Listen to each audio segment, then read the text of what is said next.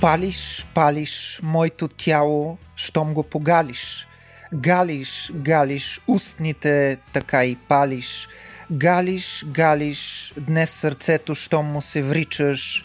Палиш, палиш, всичко в мен, щом ме обичаш. Драги слушатели, това беше Валентин Калинов, съвременния български Прометей, а това е Рацио подкаст със серията ни Вокс Нихили. Валю, давам ти думата да продължиш твоята лирика, тъй като не мога да говоря все още. Драги слушатели, проблемът е изключително важен и касае огънят. Продължаваме нашата поредица от подкасти, посветена на 4-те стихии или 4-те елемента. След вятъра настана време за огън.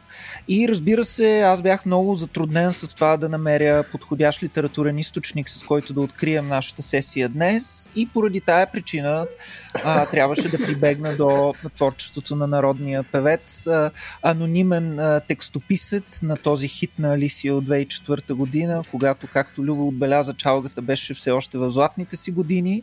Но бързам да ви уверя, че всъщност проблема е много сериозен. Значи, палиш, палиш моето тяло, щом го погалиш, галиш устните, така и палиш. Смисъл, това постоянно преплитане между паленето и галенето, между външното и вътрешното, всъщност представлява фундаментален философски проблем от гледна точка на феноменологията на въображението на огъня. Как огъня ни се дава в човешката ни опитност. И веднага аз бих казал, защото знам, че това е нещо, което ще направи впечатление на Любо и не само, че ето, примерно, Гастон Башлар, големият френски феноменолог и следовател на стихиите, на едно място казва, че всъщност опита за триенето и за създаването на огън в природата не е натурален, не е естествен опит, е пряко свързан с човешката интимност. Тоест, едно от първите неща, които бихме могли да кажем за огъня, е това, че той е вътре в нас и че той е между нас и други човешки същества. И че всъщност триенето като интимна опитност, като сексуалност, е в основата на първобитният опит за опитомяване и произвеждане на огън от страна на човека. И това го виждаме в непосредствено в текста, който изрецитирах, където именно това се казва: палиш, палиш моето тяло, щом го погалиш, ето ласката става, триенето се произвежда, сега се превръща в огнена искра и така нататък. Това са изключително важни и сериозни проблеми, които можем да обсъдим, използвайки ето тази емпирия от тези златни години на поп-фолка в България. Аз съм напълно съгласен с теб, Валю, и благодаря, че сподели този текст с нас. Тъй като това е наистина много сериозна тема, бих отново метнал топката този път към Стоян Ставро, огнения бащица на нашия подкаст, който вече може да даде малко структура на потенциалния ни разговор. Ами аз нямам какво да кажа, след този сериозен авторитет на Алисия. Може би единствено Ницше може да се сравни с нея, защото нямам друга альтернатива. И аз съм си подготвил нещо съвсем дребно и така много по-пошло от Ницше.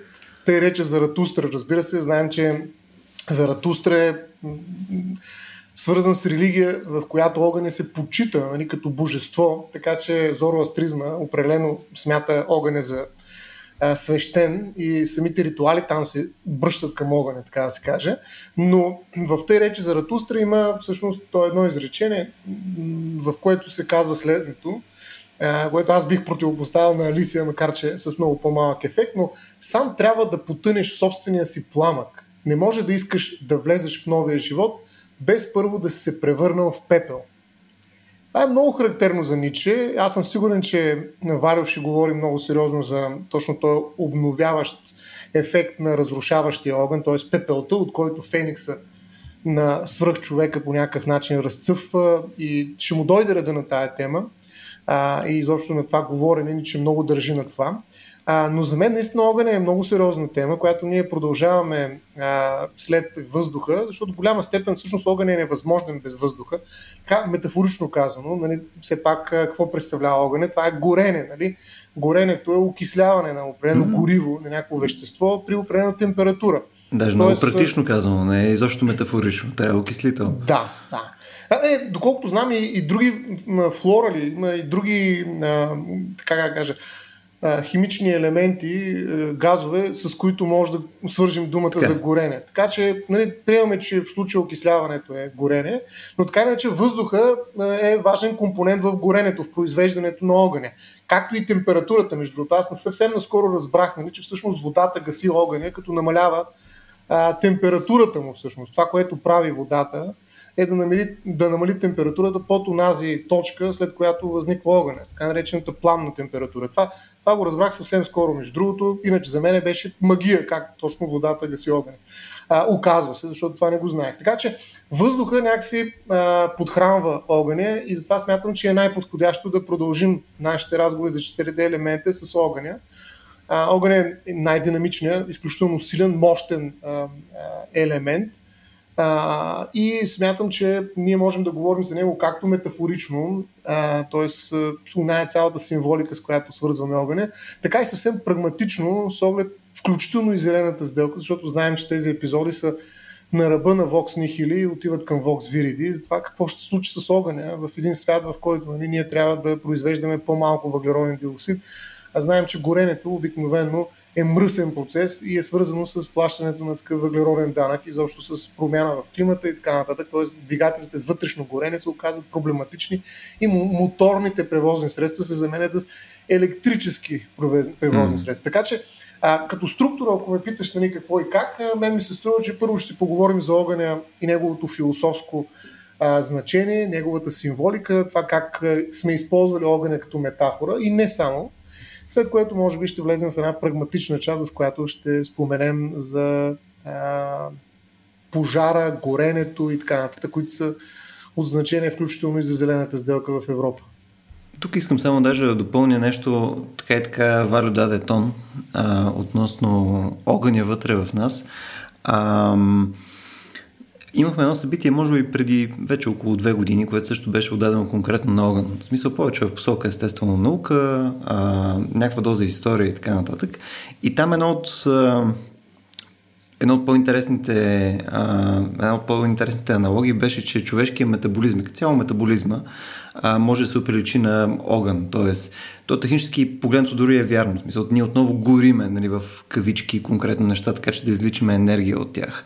Нали, в този смисъл, ако си представим, че примерно Стоян с теб бяхме в лечуги, щяхме да сме доста по-независими от руския газ, отколкото сме в момента. Но отново, нали, виждаме, че метаболизма може не само от гледна точка на сексуална някаква връзка и така нататък, но чисто физическа, нали, ние отново гориме неща, така че да изличаме някаква енергия. Не топлинна енергия конкретно, да. Ницше бил физик, нали, да потънеш в собствения си пламък. Нали, т.е. пламък е видимата част на огъня, така че чисто физиологически се оказва, че е вярно, да. Точно така. Да. Варо, какво ще кажеш да се вмъкнем в дълбоката философия покрай огъня? Тя дълбоката философия е същевременно и дълбока история, защото тя отвежда до началото на човешката цивилизация по същество. Нещо, което отличава огъня от останалите 4 елемента, е това, че той има цивилизаторска роля. И ако за вятъра ние казахме, че той е по някакъв начин контрабандист, че той е по някакъв начин невидимата стихия, най-невидимата, най-неуловимата стихия от всички, при огъня може да се каже нещо друго. Той е подвижен и едновременно с това най-материален, и тази му динамична природа, подвижност и материалност в едно, която съчетава в себе си, разбира се, двата крайни полюса на нещо, което помага и на нещо, което пречи, унищожава и вреди, всъщност е използвана и стои в основата на човешката цивилизация. Значи, достатъчно да си припомним Леви-Строс, например, големият френски антрополог Клод Леви-Строс, неговите прочути изследвания върху границите, така се каже, на цивилизоваността и нецивилизоваността, на културата и природата. Една от тези граници безспорно е например, приготвянето на храната. Приготвеното срещу суровото. Там, където имаме, нали, много опростявам, но общата идея се пази. Там, където имаме месо, което е приготвено, т.е. термично обработено, ние вече се намираме в полето на културата. Така да се каже, и паралелно с забраната върху инцеста и така нататък. Така че, това, което аз искам да кажа и да акцентираме, че огънят е строител. Това е парадоксалната му и това казване откроява неговата парадоксална, още веднъж ще кажа, природа, че той едновременно руши и съгражда. Но безспорно е, че човешката цивилизация е започнала именно с откриването на огъня. И действително, пак искам да кажа, това е много велико, според мен, много хубаво схващане на Башлар, затова той да го промисли, да мисли огъня не отвън навътре, а отвътре навън. Тоест, че огънят по някакъв начин идва от дълбоката същина на човешки опит, макар и взет в най-първобитните му структури и в най-първобитните му определения. Тоест, има едно пряко свързване между страстта, метаболизма, разбира се, ако влезем на биологично равнище, огъня, творенето и промяната на заобикалящата среда. Тоест, огъня ни дава един модел ние да променяме и да моделираме заобикалящата ни среда. Чрез огъня могат да се правят някакви неща, могат да се правят някакви неща между хората, да се създават страсти, които са не просто страсти заключени в едно човешко тяло, а страсти, които обхващат и други човешки тела в своята периферия, от една страна. От друга страна обаче огъня дава възможност човека да променя самата заобикаляща го среда, по някакъв начин да я опитомява и да я цивилизова. И в това отношение бих искал да кажа любимата ми фраза на Башлар тук, но не мога да се сдържа да не я кажа, че всъщност любовта не е нищо друго, освен огън, който трябва да се предаде, а огънят не е нищо друго, освен любов, която трябва да се улови. Вижте колко поетично казано, но ако се замислим, ще видим, че всъщност, мислейки генетично, отивайки към основите на нашата човешка цивилизация и на човешката първообщина, така да се каже, ще видим и действително тази сила на огъня, без която човека не би могъл да бъде човек. И забележете, и с това последно искам да свърша, но забележете тази двойственост на огъня, тази негова опасност, тази негова стихийност, пряко се отразява и в самия онтологичен профил на човека. Защото човекът също е на границата между, разбира се, ниско и високо, добро и зло, там където винаги стават най-рискованите и най-опасните неща. За никоя друга стихия не се казва, че шега не бива с нея. Нали, земята, абсурдно да кажем, въздуха, айде водата може би, нали, защото тя има някаква страст, също така и някаква мощ, която обаче е така монотонна и по-скоро те залива, нали, и те унищожава под формата на някакво цунами, докато огънят притежава този особен вътрешен живот, тази особена вечно променлива, неуловима стихия, която живее в себе си, която се промени и се развива в себе си, и тя отразява точно една такава, бих казал, онтологична неустановеност. По същия начин и човекът. От човека може да се очаква всичко. Той е онтологично неустановен. Неговият профил е профил едновременно на ангел и на звяр. Всичко може да дойде от човека. Значи, човекът артикулира в себе си доброто и злото и по някакъв начин, да го вържа с Ницше, по някакъв начин той може да се постави отвъд доброто и злото. И това е нещо, което го прави опасен. Човекът е, в собствения смисъл на думата, единственото опасно, истински опасно същество, което съществува в този свят. Добър символ тук е, между другото, свещта. Свещта също е така символ до голяма степен на живота, нали, той е укротен живот, смирен. В един християнски контекст, нали, да запалиш свещ, дори включително за покойник, но в свещта огъня е топъл, така да се каже. Той е нещо, което е овладяно, което е цивилизовано, но тази свеща, ако падне, може да подпари цялата църква. Нали, и за това знаем, че в момента, да миним към прагматичната част, много църкви изваждат свещите отвън. Нали, т.е. дори една свещ, която има за цел, нали, да олицетвори покоя в живота, нали, е опасна. Дори една свещ. Това важи ми за една искра. За една много малка искра, която сама в себе си не носи никаква опасност. Представете си една искра, която обаче е в неточния контекст, неправилния контекст. Обаче искрата е неконтролируема. Нали, искрата префърча, тя е много бърза, тя е под нашия радар.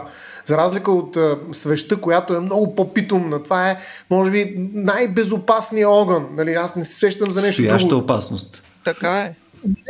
Това е само усилишно. Той е хипнотичен огън. Аз съм абсолютно съгласен с тази диалектика, за която говори Валю. Нали, ти можеш да седиш и да гледаш един, нали, някой медитират върху такава свещ. Нали. Пламъка специално, видимата част на огъня говоря, защото има огън, който, нали, горене при жарта. Нали, няма пламък. Нали, жар е нещо, което е различно от горенето с пламък.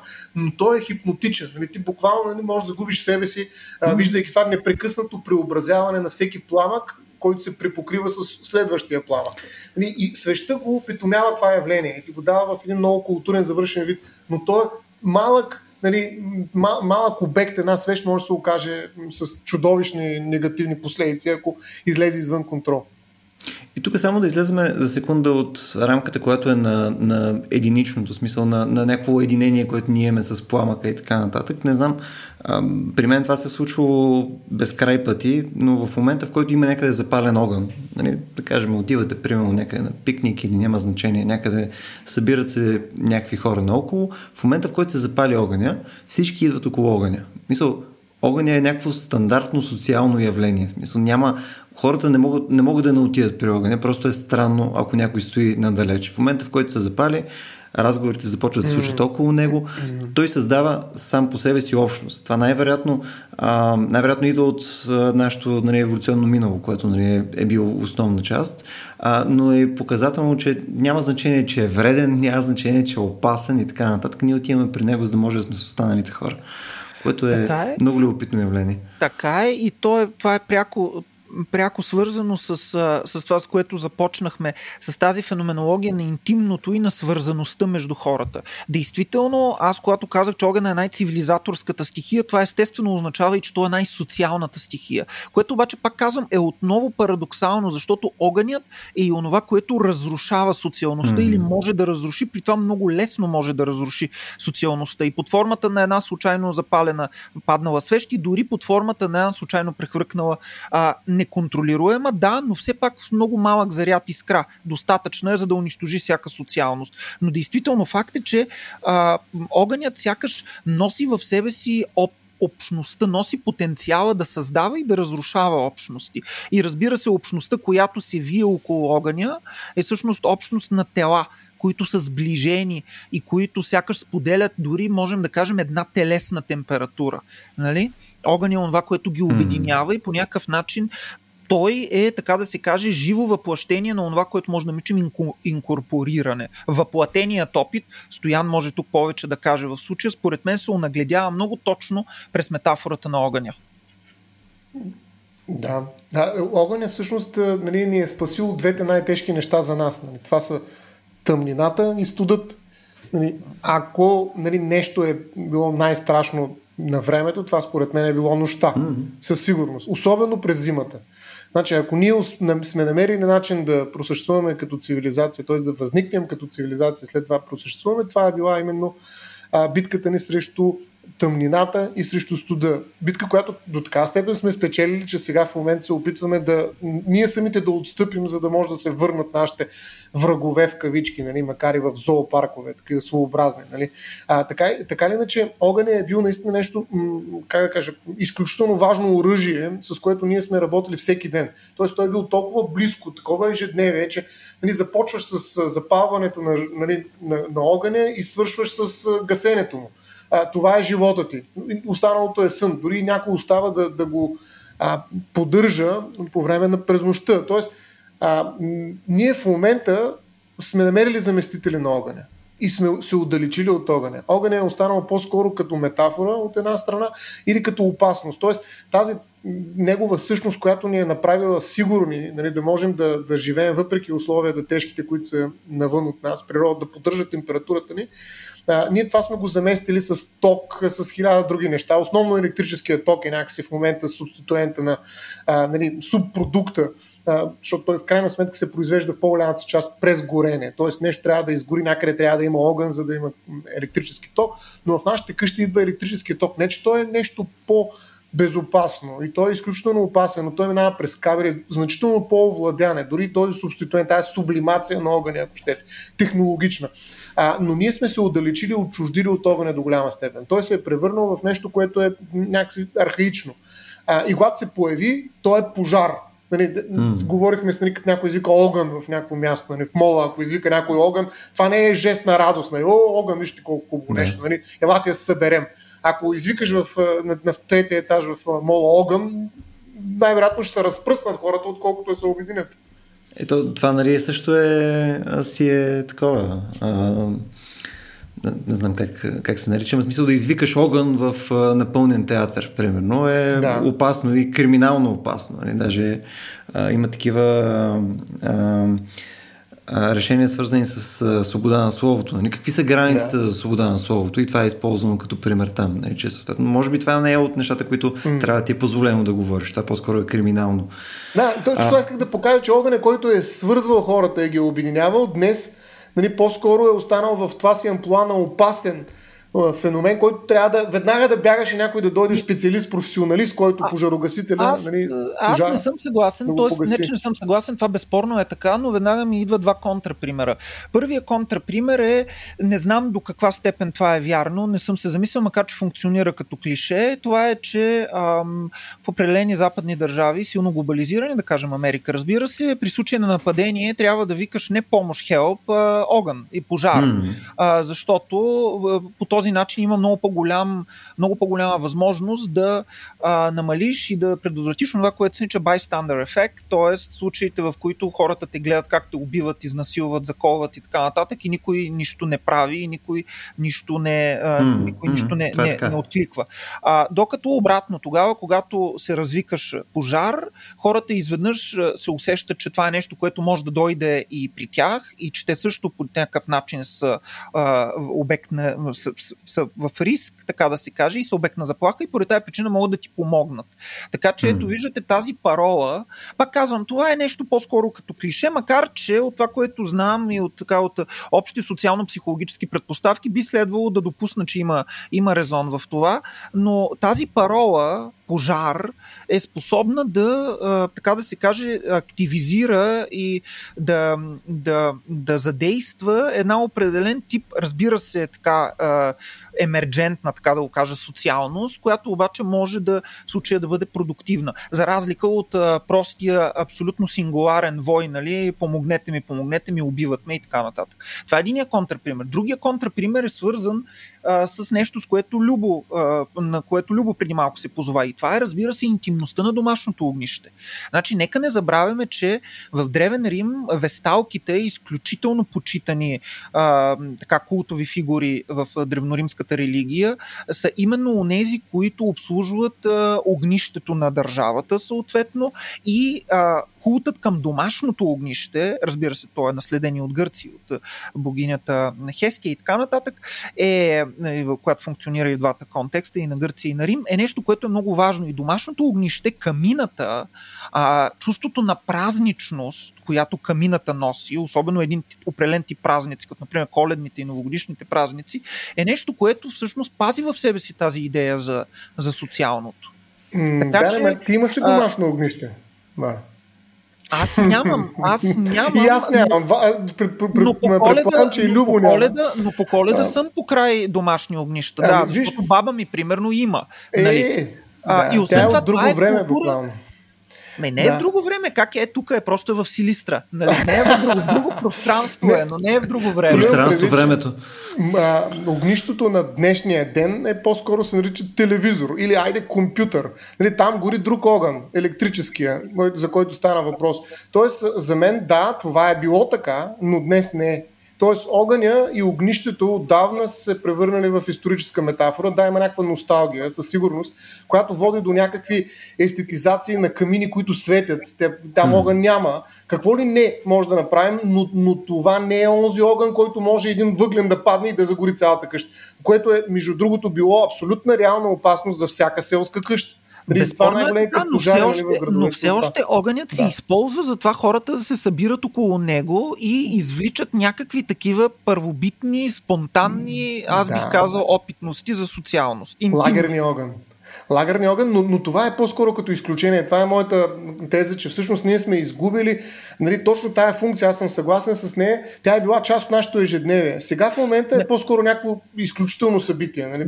Не си прав, първо, защото контекста и културално контекстите варират и това, че ние не ползваме камини, така да се каже, да се отопляваме на климатици или на парно и централно отопление, не означава, че все още камината и огнище огнището не се използва в огромна част от света. И освен това, камината функционира като метафора. Цялата ни култура е наситена с камини. Да. Тя е влязла в ума ни.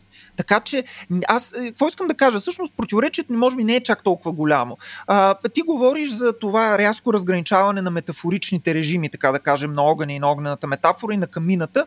Аз бих казал, че да, безспорно има такова метафорично разграничаване и диференциация, но все пак тази дълбока идея за това, че огъня свързва хората и по някакъв начин те се събират около, да кажем, камината и преживяват някаква така спонтанна социалност и дълбока интимност, е нещо, което все още съществува.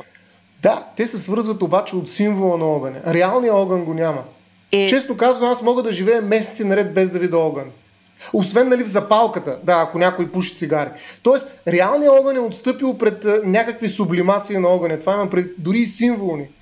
Да, но, реалният огън, който е опасният огън, го няма. Само за нашия контекст. Сега това важи само за нашия контекст. Аз говоря, да, за моя в някаква степен контекст. Да, даже не за нашия, за твоя контекст важи. Тук в интересниците, колкото повече се дърпаме все пак от западния свят, един момент е първи, че горенето на твърдо гориво продължава да си е основен източник на топлина за доста семейства. Включая и това е проблем. В контекста и на зелената сделка и така нататък, и на цялата тази климатична тревожност, това е проблем. Сега, друг въпрос е, че може да се топли, само това да кажа. Друг е въпрос, че разбира се, може да гориш гуми, да гориш всякакви ужаси, пластмаси, всякакви бокуци, и защо да не преживяваш никаква социалност, никаква дълбока интимност, съкровенност и така нататък. Нали? Макар че със сигурност има някаква естетика в горенето на гумите, просто е по-тъмна. Аз говоря за етиката на горенето на гумите. Точно това исках да кажа, че всъщност това е нещо, което се стимулира в някаква степен. Тоест, добре е, нали, да не използваш огъня, когато можеш да не го използваш, а да използваш някакъв негов субституент. Тоест, това е нещо, което вече е новата етика на огъня. Нали, огъня не е нещо, което реално трябва да съществува, за да не свържи. То е достатъчно да представлява някакъв символ, но ако можете, не горете. Нали, защото това замърсява въздуха и така. Всъщност, аз ако мога да се намеся тук и отново ще върна нещата към Башлар, защото ми се струва, аз казах нещо, което миналия път, надявам се да е станало ясно, сега искам да го повторя накратко. Всъщност, цялата негова философия, свързана с елементите и стихиите, цели да покаже по какъв начин в научното схващане и в научния дух и научния атитюд и научната нагласа към света остават несъзнавани, дълбоки, примитивни, архаични, дълбоко субективни опитности, които по някакъв начин според Башлар пречат на научния дух да се развива, така да се каже. Именно това са дълбоки субективни наноси, които са свързани, както бяхме, с вятъра в едни посоки, сега с огъня, интимност и така нататък. Всички тези неща, защо го казвам това? Всички тези неща, според мен, остават дори и тогава, когато нашето отношение и прекия ни достъп с огъня е модулиран, възпрепятстван, отложен и така нататък. Тоест, огъня като символ, като дълбок символ на това материално въображение, за което Башлар говори, продължава да гори в нас и да гори в ума ни, така да се каже. И това, че ние нямаме доста пряк до огъня, не означава, че той е загубил силата си да ни възпалява вътрешно и да възпалява нашите фантазии и въображението ни. И да ни стимулира да правим литература, да ни стимулира да правим изкуство и така нататък. Това е една митологизация, която съществува и при войната. И войната не е спряла, ама като иде реалната война, нещата станаха различни. Това имам предвид, че всъщност, когато дойде реалния огън, изведнъж тази митологизация ще се окаже някакси без основа. Защото действително в момента хората, които работят с огън, освен, нали, това, който е максимално опитомен, са професионалисти. Това са пожарникарите. Не са пироманите, нали? Също пожарникарите са хората, които работят с огъня. Това е работата. И то в огъня е в неговата естествена, нали, стихийна мощ. И тогава, когато има пожар, те не работят с огъня по принцип, разбира се, защото тогава и огняри трябва да сложим. Но индустриалната революция, нали, която в един момент затваря огъня, затваря в по-малки и по-малки и по-малки пространства, та сега да остане само в пространството на една запалка огъня, и в един момент да го преструктурираш в електрически ток и прочее, всъщност оказва, че опитомяването на огъня върви към неговото унищожаване. Окей, той ще оцелее като символ. Аз нямам никакви съмнения тук. Метафориката на огъня във всички случаи ще бъде много силна винаги. Нали, няма как, нали, тя е стихийността. Ама всъщност сравнение с двете, тя е стихийността, тя е онова, което не се подава на потушаване, така да го кажем. Истинския огън ние може да го ограничаваме, може да го по някакъв начин смразяваме, да го опитомяваме, но тази метафорика, която е абсолютно стихийна и прониква от всякъде, не може да бъде премахната. Освен това, само да кажа, че огъня се разпростира в множество нишки. Значи, тук говорим, разбира се, за слънчевата светлина, говорим за светкавиците, за мълниите, говорим за опитомения, всекидневно огън, говорим за фойерверките, ако щете. Всичко това са форми на огън. Ами да, той има още един. Вулканите, според мен, са абсолютните символи на огън. Абсолютно съгласен съм, да. Аз бих казал, че нали, не толкова... Нали, тази митологическа представа нали, за огън е отвътре навън. Тя е отвътре навън, но спрямо земята, бих казал. Защото вулкана е този, който изважда. Къде е огънът при нас? Ми огънът е вътре, надолу, към внедрата на земята. Там е основният. Вътре кипи, нали, гори, така да се каже всичко. И това нещо излиза на повърхността именно през вулканите. Така че, според мен, ако аз търся някакъв първоизточник, майката и бащата, нали? Това ще са два вулкана на огъня в нашия свят. Слънцето изпраща слънчевата светлина, не бих казал, това вече е метафорика на огъня, не бих казал, че изпраща огън. Слънчевата светлина наистина е много свързана с топлината и светлината, както и огъня през нощта, обаче не огъня е нещо много по-различно. Твърде далече е слънцето. Иначе, действително там има огън. Същото метафорично гнездо, аз това казвам, но мълнията, виж, с мълниите трябва да вземеш обратната позиция, защото мълнията е пряк огън, нали? Тя пали и унищожава. Нали? И гали. Аз предлагам се върнем отново лека по лека към утилитарната функция на огъня, която е играл преди. Нали, камината тогава е било нещо много практично. То е било с цел нали, да отопляваш дома си, евентуално да готвиш и така нататък. Било нещо, което е незаменимо в един дом. Това лека по лека е започнало да се опитомява, да се отделя в различни части на дома, под различни форми и така нататък, дали ще се печка, дали ще нещо друго и така нататък. И лека по лека, всъщност камината отива в нишата на естетическо място, което нали, по-скоро е привилегия в западния свят за нещо, което хората просто да се наслаждават на него, да стоят около него, да го наблюдават и така нататък. Това, което и Стоян казва, губи си част от утилитарната функция. И сега тази същата камина, която вече не играе тия функции, тя по-скоро може даже да излечеме като вреда. Нали, камината вече е активна вреда, защото тя продължава, освен ако не е от газ и така нататък. Ако гори твърди горива, то е нещо, което нали, може да генерира пушък и така нататък, който е ужасно вреден. Нали, което пък е свързано с разговора ни покрай Вокс Вириди. Нали, всъщност, пушъка, който излиза от една камина, е потенциално в пъти по-вреден, отколкото цигара ни едим. Самите части, самите летливи елементи, които са произведени вследствие на пожара и така нататък, са всъщност много по-вредни, тъй като са с много по-малка, много по-фини са, могат да влизат директно в кръвносни съдове и така нататък. И е много-много гадно нещо, което може да имаш в квартала си. Някой беше го приличил това нещо на... Ако, примерно, имаш съсед, който има камина и съответно около къщата ви там или около апартамента ви нали, има този дим, той е дим, от който ти нямаш избор така, че да си отидеш. В смисъл, той директно ти го налага това нещо като някакъв пасив и ти нямаш опция да направиш нещо по въпроса. Демек, един вид някой ти краде здравето и нямаш опция, по която ти да се откажеш от този ужас, което ми стана много интересно. Тук има много интересен пейпер, който ще линкна в последствие в нотките, които са след подкаста, но ми е интересно какво мислите вие за огъня като вредител в момента. И то по-скоро дима, защото... Точно нали, после ефекта. Тук вече влизаме един нов играч, така да се каже, включително в метафориката, защото дима също е бил използван за даване на сигнали, нали, за замаскиране на някакви действия и прочее. Т.е. дима също има своята положителна функция, но в тези финни прахови частици, за които ти говориш, са открити наскоро. Нали, никой не е подозирал, че огъня и дима създава такива вредни като микроби, нали, някакви микробите на огъня, нали, които обаче поразяват, както ти казваш, без възможност да избягаш. Да, канцерогенни неща. Всъщност това е нова интерпретация, отново, която компрометира огъня. Аз това се опитвам да кажа, че всъщност тази красива митологична идея на огъня всъщност търпи шамари много сериозни в момента от науката. Нали? Демитологизира се като някаква вреда. Нали, огъня. Нали? В най-добрия случай това е пожар. В най-добрия случай. Иначе е замърсяване, опасност, смърт, какво ли не, война. Да. Само да кажа нещо. Аз явно май ще го играя адвокат на огъня в тази серия, но всъщност ние тук говорим за социалната технологична утилизация на огъня. Значи, в сценария, в който съществуват горски пожари и те естествено по някакъв начин се самоограничават, както знаем, те притежават тази способност и зависят и от вятъра и така нататък, ние не сме в хипотезата на някакъв особено вреден процес. В смисъл, той е точно толкова вреден, колкото много други процеси в природата, които си съществуват и които са част от, така да се каже, енергийното равновесие на природата. В случая, в който огънят се превръща в активен вредител, ние имаме на лице винаги роля на човешкия фактор.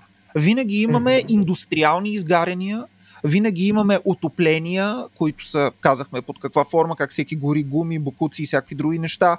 Имаме всевъзможни свързани замърсявания отново, които идват от индустрията и така нататък. Така че тук науката не демитологизира огъня, защото всъщност огъня няма отношение към това. Тоест искам да кажа, че онова, което се подава на критика е употребата на огъня.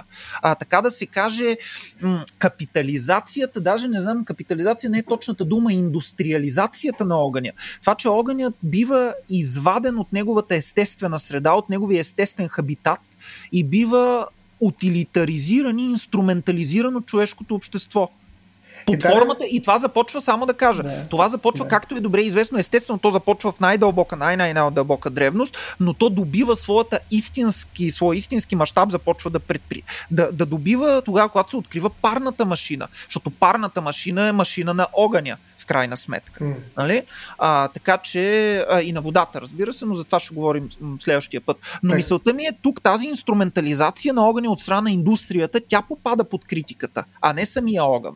Ами и идеята за неговата социална функция. Аз нямам нищо против естествения огън. По-скоро бих искал да кажа, че има промяна именно в това гледане на огъня като социален фактор, като фактор, който сближава хората. Това не е така според мен вече.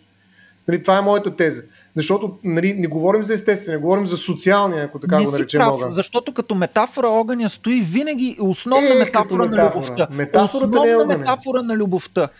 Ама ние работим, както ти добре знаеш, ние работим с езика. Езика е в нас, не огъня. В смисъл, нещата ги няма. Ние имаме езика и думите може имаме. Може би след 100 години зелена сделка може тази метафора да се промени. Защото в момента огъня, пак казвам, както чух от червен-зелен огън, той пламъка всъщност зависи от температурата. Вярно? Има, нали, знаете, светилумовите огньови, едни такива феномени по корабите, които се виждат особени. Да. Ама и вечният огън деца казва, екологически нетърпим в един момент, ще се окаже. Нищо, че е чудо. Нали, в крайна сметка той замърсява. И Бог може да замърсява, което е лошо. Идеята ми е, че всъщност се променя отношението към огъня наистина, защото ето виж какво каза Любо. Това са финни прахови частици, ФПЧ-та са. Това е огъня, неща огън. И много хора, нали, които вярват в това нещо, със сигурност ще кажат, то гори огън в къщата си, аз неща съм му съсед. Това социален или асоциален ефект от тази интерпретация на огъня? За мен огъня става асоциален и той рано или късно ще стане такъв и в символната си форма.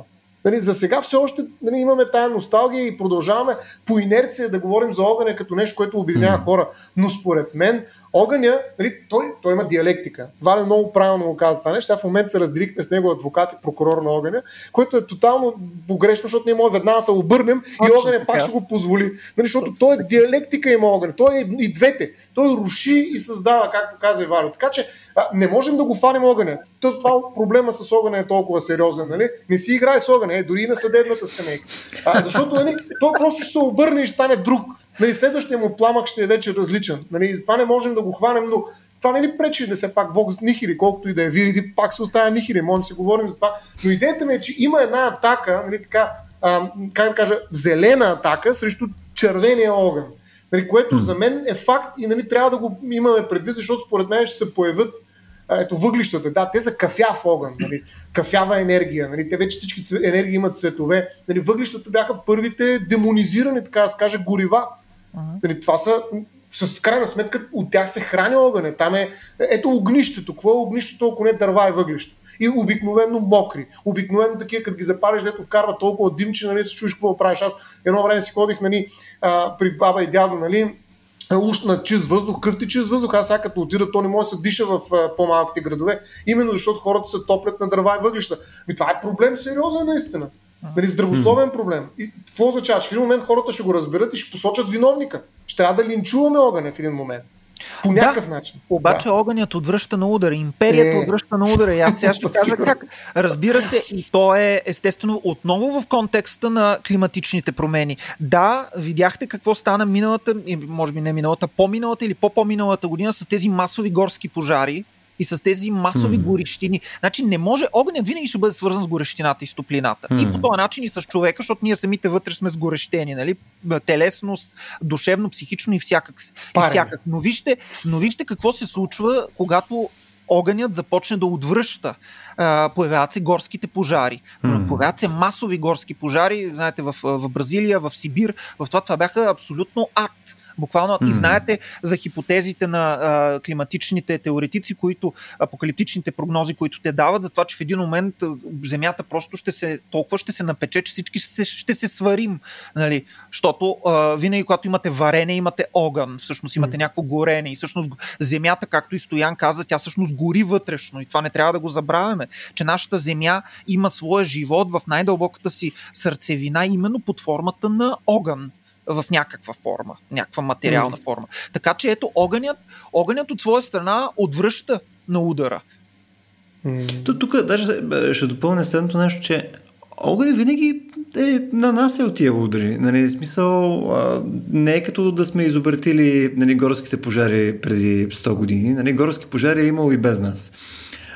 Тук елемента, който ние вкарваме покрай горските пожари е нашата намеса.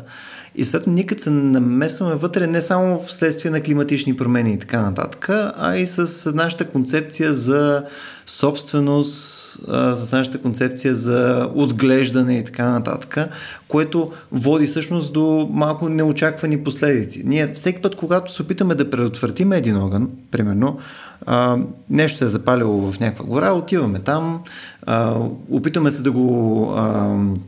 Нали, по някакъв начин да го рамкираме, да го затворим и да го загасиме на време, но правяки това нещо, то реално акумулираме повече потенциал за по-голям огън в бъдеще. Тоест, колкото повече се натрупват сухи клонки, нали, мъртви дървета, прочее там растителни материали и така нататък, които са една идея по-горими, толкова повече риска се увеличава и съответно, ако ние нямаме методология, по която това нещо да го менажираме по-добре, която в момента не изглежда, че имаме въведена в интерес на истината, колкото и странно да звучи, ние съответно ще имаме много по-тежки пожари и съответно тези рискове, които се събират заедно, нали, с климатични промени, с повече народ, който евентуално може да създаде подобни галимации и така нататък, но също и тези неща, които се акумулират, могат да доведат до типовете пожари, които ние никога не сме виждали в нашата история. И то тук вече има серия решения, които са свързани с специално за горските пожари. Не знам колко е интересно да обсъдим, но тук според мен е много, много любопитно отново връзката с потенциално зелената сделка, че в момента един стандартен пожар не, мисъл, той не се води като някакви вредни емисии. Той очевидно има вредни емисии, но не се води като вредна емисия. Нали? Не е нещо, което може да отидеш и да накажеш някого. Ето тук има емисии, защото кого ще накажеш? Природата ще накажеш. Нали, съответно се води така наречените exceptional emissions. Т.е. са неща, които, sorry, това се случи. Като да изригне вулкан. Не ми изригне вулкан. Какво да направим? Това се случи. Обаче, ако решиш съответно да менажираш този тип риск в една гора и примерно да създадеш някакви контролни запалвания в конкретни отсеги с нали, някаква процедура и така нататък. Ако това се направи, това вече е нарочно.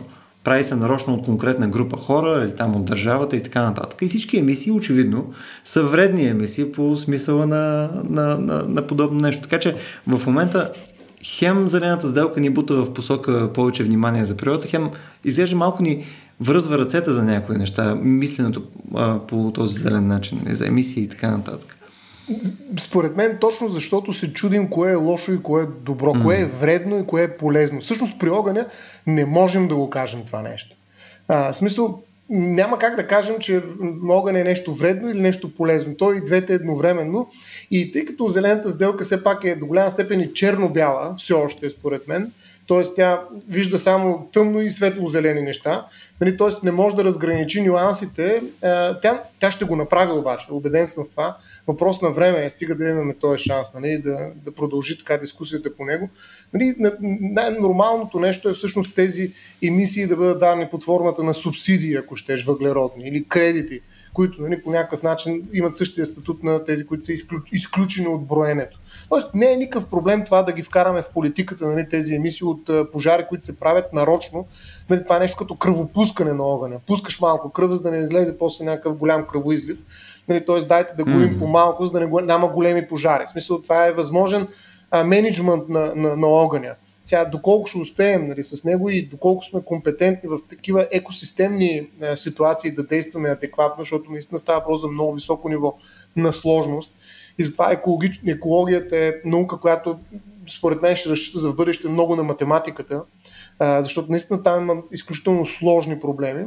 Вече ще видим доколко може наистина сме ефективни в това управление. Дали, нали, не горим просто за да освободим земеделски територии, защото огъня, нали, той има тая сила, нали, да унищожава и да прочиства. Нали, той е създал цивилизация, защото ние като изгорим и сечем и изгорим гората, нали, след това се откриват едни блеснали са житата в един момент и айде земеделие, нали, всичко това, което знаем, че е създало цивилизацията, така каквато я познаваме. Нали. Тоест огънът е разчистил, така да се каже, терена, за да можем ние да станем 8 милиарда. Нали, ние продължаваме да го ползваме за това нещо. Едва ли го правим, за да създадем някакъв екологически баланс в горите и да няма горски пожари. В повечето случаи пожарите ги правим нарочно, наистина, за да можем след това там да посадим царевици или там нещо друго. От тази гледна точка има съмнение. Моля? Което също е забранено в интерес на истината. Ако искаш да си запалиш нивата, това не е нещо, което можеш да направиш официално. И твърде много сме злоупотребявали тук, според мен. И все още искам само да вмъкна нещо, защото ти зачекна една тема, която е според мен много ключова за огъня на цяло, а той е катализатор на възобновяване на цяло. Примерно, да кажем, огъня в Лондон, там края на, или там средата на 19 век, не знам точно кога, 1800 и някое. Буквално той изяжда там със сигурност 10 000, 20 000 къщи, нещо от този порядък, и буквално преобръща облика на Лондон. Преди Лондон е бил много по-гъст град, мисля, с много по-малки улички и така нататък. Този огън позволява съответно на кмета на Лондон в последствие да го възобнови с, нали, по-широки улици и така нататък и да го направи в един модерен град. Реално той фаща и изяжда старото, защото знаете колко е трудно да се направи сега пак реформа в някакъв град. Нали? Има собственост и неща и така нататък. Реално той ни дава карт бланш да хванаме и да построим нещо ново. Също и Стара Загора, между другото, нали така? Стара Загора беше изгоряла преди... И после Нова Загора стана, нали така беше? Или не беше? Извинявай. Точно така. Точно Нова Загора стана. Да, и това е свързано с нещо, което по някакъв начин вече зачекнахме. Тоест с две неща. От една страна, разбира се, очистителната сила на огъня. Огъня, който очиства, носи някакъв катарзис. И това е свързано и се вижда много добре на антропологическо равнище, когато се изучават различните инициации, ритуали по инициация, ритуали на преход, нали, които маркират живота и социалността в древните общества, при примитивните народи, като например всевъзможни форми на възмъжаване, които са свързани с преминаването през някакви ритуали, които включват огън. Това е свързано и с различните ритуали по така наречената пиробасия или нестинарство, огнеходство на български, така превода буквален, които отново са свързани с пречистване. Изобщо огънят действително е стихията, която пречиства, но тя пречиства така, че всъщност в един момент може да не остане нищо. Нали? Тя е по някакъв начин отправена към едно вечно начало и към едно постоянно възобновяване. Действително огънят има цикличен характер така да се каже, в това отношение. Разбира се, тук ние можем да се сетим и за мита за вечното възвръщане, например, който аз веднага ми дойде на ум, когато Ставро цитира думите на Хераклит, за Хераклит малко, но на думите на Ницше, да, които всъщност препращат именно към тази идея за едно постоянно възобновяване и раждане от пепелта, което отново минава през огън и отново се възражда и така нататък. Това е всъщност модела, големия митологичен наратив за вечния пожар, за вселенския космическия пожар, който опожарява космоса на някакъв определен период, за да може той отново да възникне. Но от друга страна, това трансцендентно, така да се каже, тълкование и интерпретация на огъня получава и свой така иманентен аналог. Когато огънят бъде свързан с изобщо всякакви форми на катастрофизъм и всякакви форми на такъв социален апокалипсис. Искам да кажа, че огънят е действително историческа стихия, че той прави историята. Защо? Защото историята общо взето бива винаги движена от някакви такива репери, които са апокалиптични. Те са оператори на определени апокалиптични процеси. За да имате история, вие винаги трябва да имате апокалипсис. Двете са абсолютно неминуемо свързани. Дали този апокалипсис ще бъде война, дали този апокалипсис ще бъде природно бедствие, дали този апокалипсис ще бъде епидемия, чума, мор и по някакъв начин. Въпросът е, че почти винаги тези апокалипсиси са свързани с по някакъв начин участието на огъня. Нали? Независимо дали ще бъде война, ние отново имаме огън под някаква форма. И не случайно, нали, такова и е, артилерията стреля при команда, която е командата огън.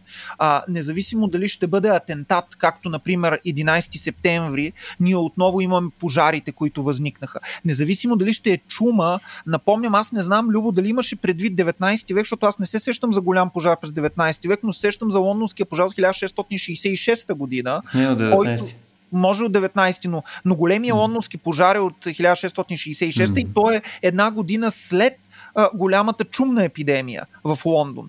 Така че искам да кажа следното. Огънят е стихия на историята, защото историята е апокалиптична по своята същност и защото всеки един апокалипсис, малко или много, тъй като е апокалипсис откровяване и някаква дълбока и радикална промяна, носи в себе си нещо, което идва от огъня. Тази разрушителна, очистителна сила на огъня, дали това ще бъде пожар, дали това ще бъде опожарена земя, в смисъла на военните действия и на театъра на военни действия. Въпросът е, че огънят присъства в апокалипсиса и по този начин огънят присъства в историята. Да, то е един особен такъв исторически форс-мажор, който обаче има много важно политическо значение, защото той на практика осъществява много непопулярни мерки. Сега не можеш да осъбориш Лондон и да го построиш наново и да кажеш на хората, бе, ще го направим по-добър. Почти всички ще кажат, ми няма, пък аз искам да се живея в мизерната къща, нищо, че ти ще направиш нещо. Може ли едно бързо прекъсване, което е точно това, което казваш? Примерът на Нерон. Нерон при целият му, нали, властнически характер и такъв психопатски менталитет избира да запали Рим, а не да го разруши. Защото на всичкото отгоре, когато го запали, той ще използва много по-малки, нали, ако се доверим на легендата, ще използва много по-малко ресурси, защото много по-лесно е да запалиш нещо и да изчакаш огъня да го изяде и да го разруши, отколкото ти да трябва да събориш Рим. А Нерон го прави, според легендата разказана от Светоний, за да може да възстанови Рим, да го направи по-бляскав и така нататък. Просто така изваждаш извън себе си вината. Нали? Точно форс-мажор, политически форс-мажор. И той променя всичко реално, наистина. Хората не са способни да свършат тая работа на огъня сами. Тоест, каквото и да е било гражданското самосъзнание на тези хората, няма просто да се разрушат къщите, в които живеят. Това просто не е по силите ни. И точно тогава идва, нали, такава машина от небето, нали, която прави възможно следващото развитие напред. Нали. Така че, действително, един от най-плода, кое е плода на всеки пожар? Пепелта. Тя опложда земята, буквално, защото дава възможност да направим следващата крачка. Нали, когато тръгнем да променяме сега инфраструктурата в най-различни направления, това е едно от най-трудното нещо. Сега искаме да зададем такива кабинки за електрически центъра. Нали, това е много трудно. Ние го управляваме, успяваме, защото не е нужно да разрушаваме нещо по-голямо. Но огънът ни дава един рестарт. Той ни дава възможност за едно ново начало. Нали, то освежава по някакъв начин, но го прави с много висока цена, разбира се. Той си има цена. И затова войната е подобно на огъня, действително. Защото след нея, както и след огъня, вече нищо няма да бъде същото. Нали, има ли промени? Има. Огромна има промяна след всяка война, след всеки огън. Е, особено в Картаген, там промяната е била фундаментална. Там са изгорили и ниви, и неща, и всичко, и нищо няма после. И може ли тук, за да не го пропуснем все пак с Хераклит, това, което Валю направи като препратка, ето защо Хераклит смята, че всичко е огън, нали, в крайна сметка. Нещата са обмен на огън и огън е обмен на всички неща. Нали, защо? Ами защото той го каза исторически фактор, но той е вселенски фактор. Нали, имаш такива космически пожари, които да...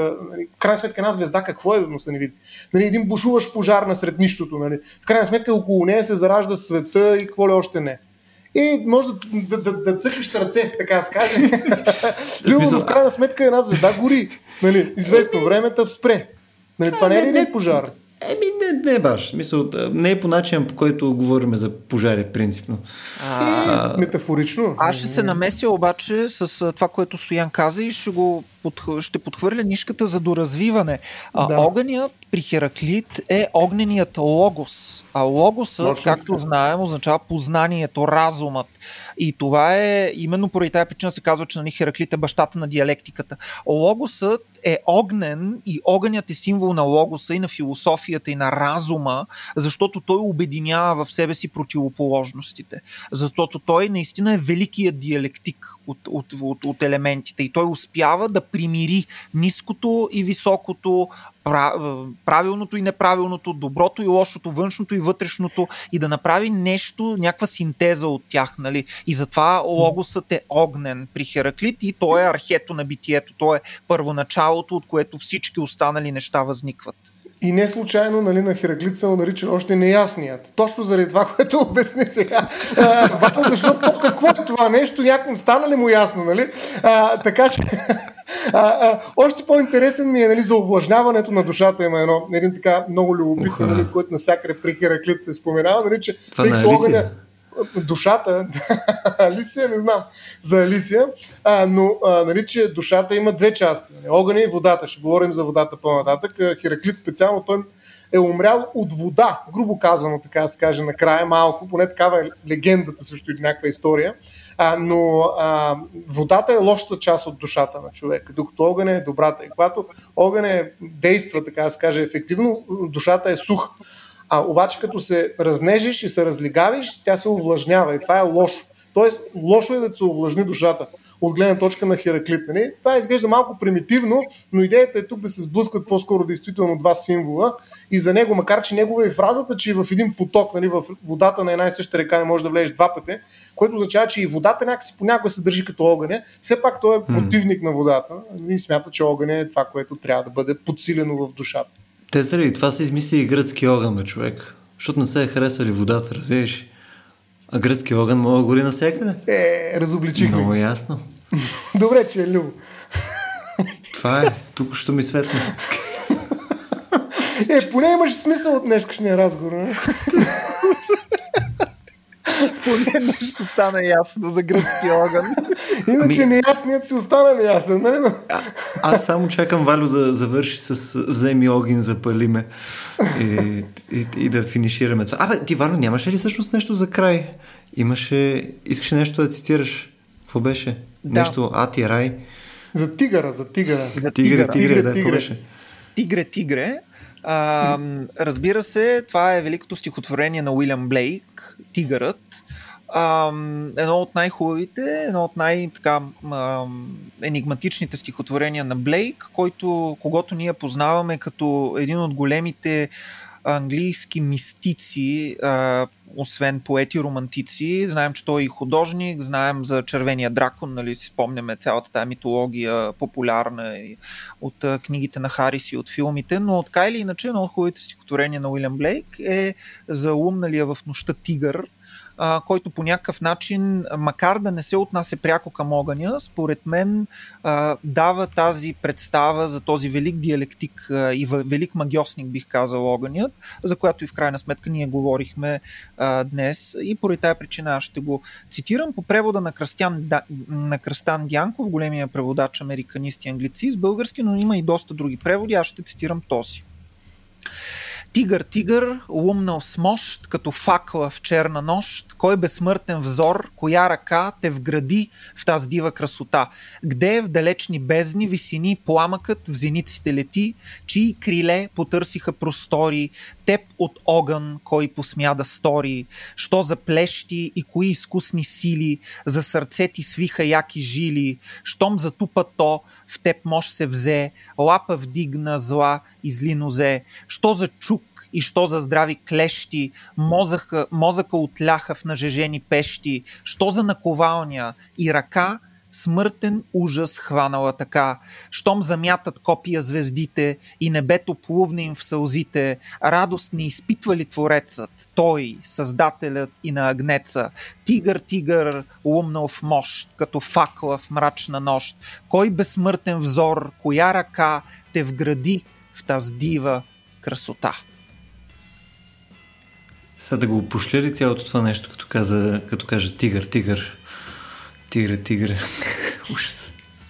Някой да ме изгони. Към мисля, че асоциацията е естествена, така че... Наистина, някой да ме изгони. Това не е окей. Добре, беше доста красиво, Валю. Извинявай, че ти опошлявам всичките опити и те карам да четеш неща, които са ти непривични, но според мен това също е някакъв житейски опит, който ще бъде ценен по някое време. Просто не съм сигурен кога. Освен да благодарим на нашите слушатели, че изслушаха нашите мисли и страсти и музикални предпочитания от началото на 2000-та година.